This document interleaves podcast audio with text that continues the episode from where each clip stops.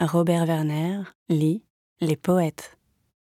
Il est d'étranges soirs où les fleurs ont une âme, où dans l'air énervé flotte du repentir, où sur la vague lente et lourde d'un soupir, le cœur le plus secret aux lèvres vient mourir.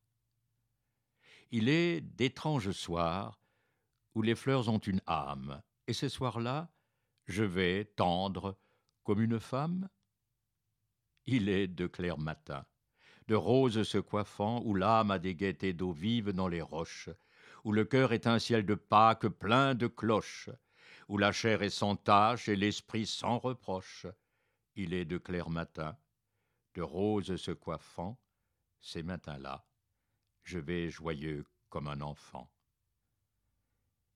Il est de morne jour, ou là de se connaître, le cœur vieux de mille ans s'assied sur son butin, où le plus cher passé semble un décor d'étain, où s'agite un minable et vague cabotin.